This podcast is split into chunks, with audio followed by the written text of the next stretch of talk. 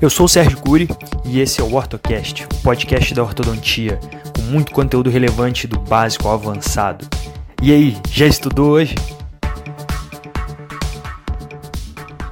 Fala aí pessoal, Sérgio Cury aqui, tudo bem? Espero que sim. E vamos para o nosso OrtoCast número 10, é um número interessante, os primeiros, os 10 primeiros de muitos outros, né, se Deus quiser. Uh, tema de hoje: mesialização de molares. É um tema interessante dentro da, da dinâmica da verticalização. É. E alguns, algumas características importantes quando nós planejamos mesializar os molares. Né?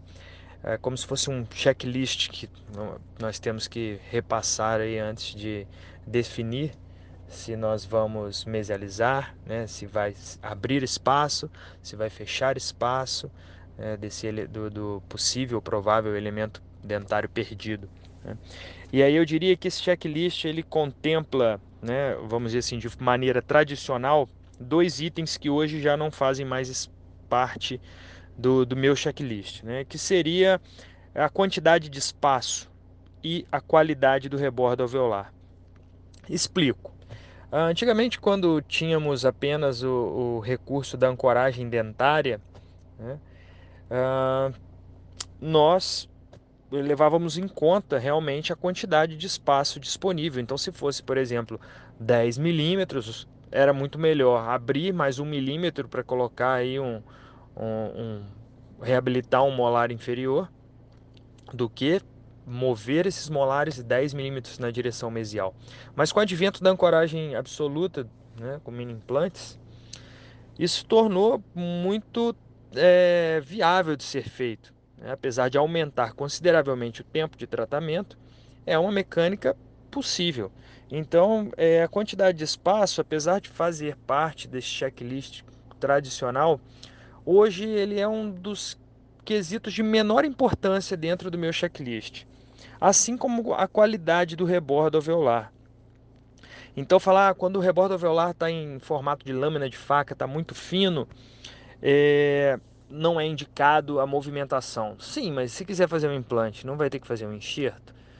E outra coisa, é, com a movimentação dentária em direção a esse rebordo atrésico, é, a tendência é que esse rebordo ele se sofra remodelação. Inclusive, o professor Marcos Jansson ah, publicou recentemente um caso clínico em que ele move um pré-molar através de um, de um rebordo alveolar bem atrésico e com a passagem desse pré-molar o rebordo volta a ganhar dimensão transversal, dimensão vestíbulo lingual. Então você cria uma remodelação no, no, no alvéolo, inclusive para preparar para uma reabilitação de implante futura, no caso apresentado por ele, por exemplo. Então hoje em dia a questão da, da atresia do rebordo alveolar, ela não tem tanta significância para nós, né? pelo menos para mim. E além disso, nós temos ainda a, uma ferramenta importante que é a corticotomia, que pode ajudar nessa movimentação através desse rebordo atrésico, ok? Então, esses dois itens, eles hoje são de mínima importância dentro do meu checklist. Vou continuar no próximo uh, áudio a falar, então, quais são os, os elementos, os fatores é, importantes antes da tomada da decisão de fechamento ou abertura do espaço né, de um elemento dentário posterior perdido, que geralmente vai ser o primeiro molar inferior. Então, acredito que dentro da, dessa, dessas, desses novos recursos que nós temos hoje à disposição na ortodontia, uh, um fator importante para determinar, para definir se nós vamos fechar espaço ou abrir espaço, deve ser a presença do terceiro molar. Né? Então, claro, né, nos casos em que nós vamos mesializar o segundo para o lugar do primeiro, e aí, consequentemente, o terceiro vai ocupar o lugar do segundo. Né? Então, deve haver o terceiro molar. Por quê? Se você não tem o terceiro molar e vai mesializar o segundo para o lugar do primeiro, você vai deixar o segundo molar superior sem antagonista. E aí tem que reabilitar o segundo molar inferior. Então, reabilitar por reabilitar abre o espaço, que é um tempo de tratamento muito mais curto. Então, você tem menos desgaste.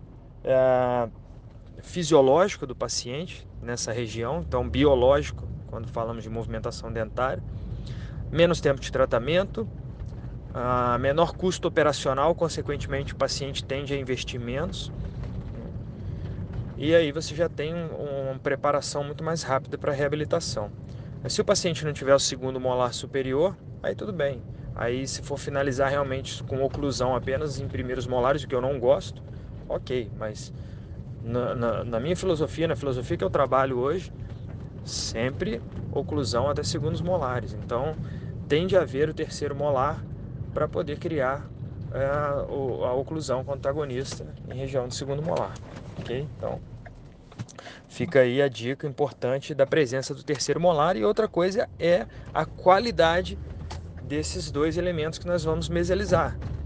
Então, se nós estamos levando em conta da presença do terceiro molar, nós temos que levar em conta que ele também vai ser mesializado. E aí você tem de observar ah, se esses elementos estão rígidos, né, a integridade desses dois dentes, né, tanto do segundo quanto do terceiro.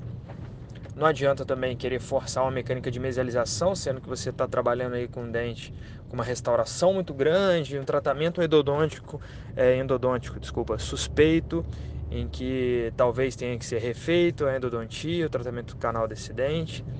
Então é arriscado, né? então isso tudo tem que ser levado em consideração. Se você tem integridade desses dentes, inclusive integridade radicular, porque dependendo do espaço você vai exigir muito né, de integridade radicular para gerar essa movimentação ok? Então levem isso em consideração, tá? É, a posição do terceiro molar também influencia, claro, se é um terceiro molar que está impactado, apesar de ter caso clínico é, relatado na, na literatura de terceiro molar semi, ah, vamos dizer assim, semi-retido, que automaticamente ao mesializar o segundo ele melhorou sua posição né, e foi se tornou aí passível de mesialização também, mas de uma maneira geral um elemento que está incluso, retido, dificilmente ele vai apresentar disponibilidade de mesialização de forma fácil, ok? Então isso tem que ser levado em consideração também. Ah, outros, outros fatores também importantes aí nesse checklist é o tempo de tratamento é saber que você vai aumentar o tempo de tratamento dependendo do espaço, lógico, se você tem um espaço ali de 2 milímetros, é muito mais rápido você fechar esse espaço do que você abrir o espaço para reabilitar. Mas de uma maneira geral não é essa a situação que nós encontramos. Então, por exemplo, se você encontra ali um espaço de 9 milímetros, de 10 milímetros, vai demorar muito mais tempo para essa mesialização acontecer, né? levando em consideração aí que a mesialização de um molar ela acontece, assim como a distalização, é, em aproximadamente 0,75 milímetros por mês a 1 milímetro, na melhor das hipóteses ali, você tem no máximo 1 milímetro de movimento mês. Então, eu estou falando aí no máximo, né? Então, realmente é uma movimentação lenta que vai acarretar num aumento do tempo de tratamento, com certeza. O paciente deve ter ciência disso, ele deve estar, estar ciente e autorizar né, e topar essa opção de tratamento. Né? E saber, é claro, que o tratamento vai aumentar o custo, porque provavelmente você vai tirar o paciente ali de uma reabilitação, você vai tirar o paciente de um implante. Então, às vezes, o paciente tem todos os dentes rígidos na boca e aí vai entrar com um implante ósseo integrado. Então, às vezes, ele não quer isso. E você consegue tirar o paciente dessa situação. Então, consequentemente, isso tem que custar mais. Então, você vai cobrar mais caro do paciente não só pelo aumento do tempo de tratamento, né, você vai aumentar seu custo operacional, mas também porque você está tirando o paciente de um procedimento cirúrgico de instalação de implante, de um implante osso integrado de titânio que ele vai ter no osso, né, e uma coroa, uma, uma coroa protética sobre esse implante. Então, você está eliminando isso aí do paciente, isso tem que custar mais. É assim como a gente, quando tira o paciente de uma cirurgia ortognática, isso tem que custar mais caro. Tanto pelo custo que ele teria na cirurgia ortognática, quanto você está eliminando o paciente de passar por um procedimento cirúrgico bastante invasivo. Então, cobre caro por isso, ok? Então, ele tem que estar ciente do tempo de tratamento que vai ser maior, da disponibilidade financeira. E é claro, ficar de olho, nós temos que ficar de olho na maloclusão inicial se é, nós vamos realmente fazer essa mesialização por completo, você vai ter perda de ancoragem. Então eu preparei aqui dois casos clínicos que estavam no gatilho aqui que eu achei interessante. Um deles em que a gente mesializa com mini implante, sem perda de ancoragem anterior, e o outro que eu faço a mesialização dos molares sem mini implante, apoiado nos dentes anteriores, justamente para forçar uma perda de ancoragem da região anterior. Então eu vou mostrar esses dois casos clínicos e comentar um pouquinho deles para vocês. Então, pessoal, é, falando então em relação aos casos clínicos, os slides, é, bom, primeiramente quando nós queremos então definimos, né, planejamos então mesializar os molares, fechamento de espaço, e esse molar ele encontra-se é, angulado para mesial, nós temos que levar sempre em consideração a questão do centro de resistência. Levando em consideração o centro de resistência, nós sabemos que ao aplicar uma força a nível coronal, nós vamos promover um movimento né, de inclinação de coroa. Se nós promovemos um movimento na linha do centro de resistência, nós vamos induzir um, um movimento de translação, um movimento de corpo. Se incidimos uma força abaixo, no caso eu estou falando do molar inferior, né? então vamos, vamos é, usar o, uma referência universal. A apical ao ponto, ao centro de resistência, o movimento vai ser um movimento de correção radicular. Então nós vamos tender a criar uma inclinação, porém com coroa, onde uh, o centro de rotação ele encontra-se muito próximo da coroa, né? Perdão, é, eu falei ali inclinação de coroa, não, desculpa, inclinação de raiz. Então nós vamos induzir uma inclinação radicular com o centro de rotação muito próximo da coroa, ou seja, a coroa vai movimentar-se pouco e a raiz vai movimentar-se mais, promovendo uma correção radicular. Então, quando a gente é, enfrenta uma situação como essa, que é o caso, por exemplo, do, do exemplo né, dos primeiros slides aí mostrando essa movimentação acontecendo, e do caso 1, nós temos que criar um power arm de fio aço, o power arm tem que ser rígido, então nós fazemos o power arm é, em fio 19 por 25 aço, onde o gancho desse power arm vai estar é, apicalmente ao centro de resistência, promovendo assim então uma mesialização com correção radicular, ou seja, vai haver uma rotação para verticalizar esse molar e ao mesmo tempo simultaneamente a mesialização vai ocorrer. Bom, esse caso, caso do caso 1, o paciente apresentava, apresentava também uma mordida profunda exagerada. Então, quando nós estávamos chegando próximo ao objetivo, precisávamos montar o aparelho inferior, uh, realizar a mecânica da, da correção da mordida profunda então abdicamos, né, no curso de especialização, onde foi conduzido esse caso, abdicamos de, do Power Arm e realmente fazer uma puxada a nível de coroa. Ok, vai contra o que a gente quer em relação à verticalização. E foi o que aconteceu. Nós fechamos o espaço e o dente continuou mesializado. Né? Ele ficou bem mesializado, com a coroa bem mesializada. Porém, nós precisávamos urgente desse molar em posição para poder começar a terapia de intrusão dos incisivos inferiores com um arco segmentado de intrusão. E aí, reparem bem num detalhe interessante. Olha como o planejamento é importantíssimo do início ao fim. Nós não começamos um tratamento ortodôntico sem planejarmos o final do tratamento e os possíveis planos B que nós podemos adotar durante o tratamento ortodôntico. Então veja bem, essa mecânica de intrusão dos incisivos, com arco de intrusão, ela vai promover uma correção também desse molar. Ela vai promover um, uma angulação distal dessa coroa. E a partir do momento que a gente é, faz um conjugado dessa coroa desse molar, nós então mesializamos o molar, fechamos o espaço, o molar continua angulado para mesial, eu coloco um conjugado metálico insira o fio de intrusão ativo, ativo a mecânica de intrusão, automaticamente vai gerar uma rotação desse molar para distal, ou seja, essa força vai tender a coroa do molar ir para distal. Quando a gente conjuga, a gente impede que o espaço seja aberto, ou seja, aonde nós temos a angulação distal da coroa, nós vamos, nós vamos estimular uma correção radicular para mesial. Então é a raiz que vai angular no sentido mesial, ou seja, ela vai rodar no sentido mesial, verticalizando esse molar, mantendo o espaço que nós já havíamos fechado, mantendo o espaço fechado. Tá? Então essa foi a ideia desse, dessa, desse tratamento. Tá? E aí vamos para o caso 2. Só para explicar que os primeiros áudios eu estava no carro, chegando em casa, gravando. E agora eu cheguei em casa e tá rolando uma, um almoço aqui, festa junina. Então vai rolar música festa junina, vai rolar barulho, criançada, anarrie. e vamos pro caso 2. Caso 2, gente, é o seguinte. Esse caso 2 ele é uma salada de frutas biomecânica, tem de tudo nele. Então acho que ele merece inclusive explanação em outros episódios falando em relação, talvez um episódio só para esse caso. Mas eu vou direcionar a explicação desse caso para a nossa mecânica de mesialização de molares. No primeiro caso, vocês viram que a ancoragem foi em mini implantes, onde a gente consegue uma ancoragem absoluta sem perda nenhuma anterior. Então, nós não temos efeitos colaterais na região anterior enquanto estamos mesializando. Né? Temos sim, olha só, pessoal, importantíssimo, temos sim que produzir movimento por, por lingual. Se a gente fizer só força por vestibular, esse molar ele vai girar. Então ele vai criar um giro é, mesiolingual ou disto vestibular. Tá? Então o molar vai, vai vir, ele vai mesializar, mas girando, fazendo, promovendo uma rotação. É, não é o que a gente quer. Então nós podemos colar um simples botão em pré-molar e molar a ser mesializado e colocamos uma chain, um elástico corrente ali.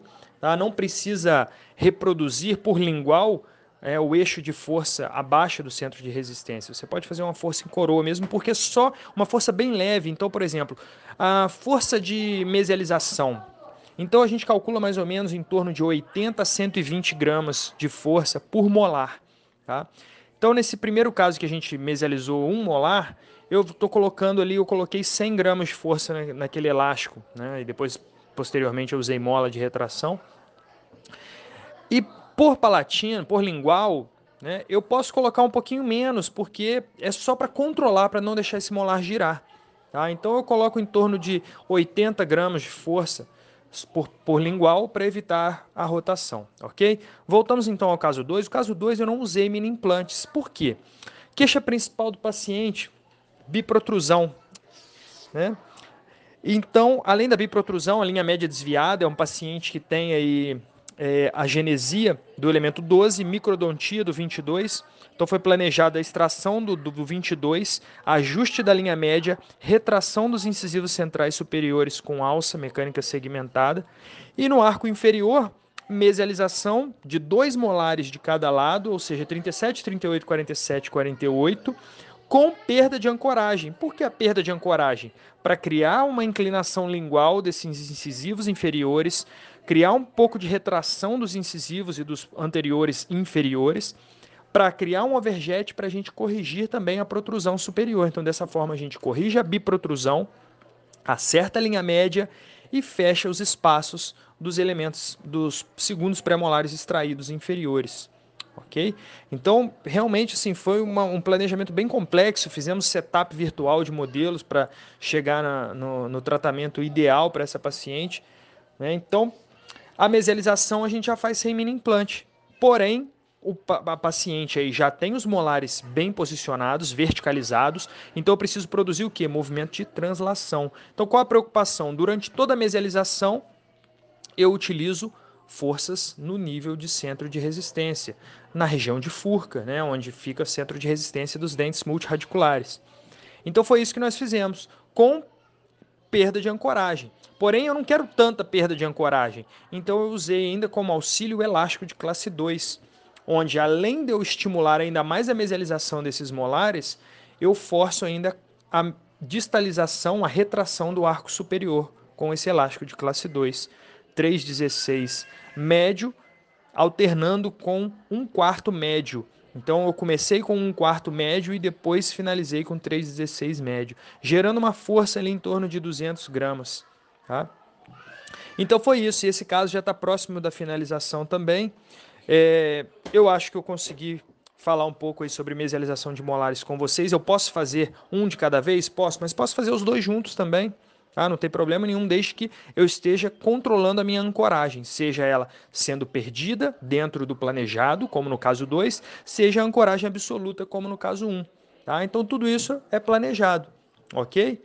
Lembrando dos devidos cuidados, das devidas indicações, o mais difícil é definir se vai fechar ou abrir os espaços nas verticalizações. Ok? Então eu espero que vocês tenham entendido esses conceitos.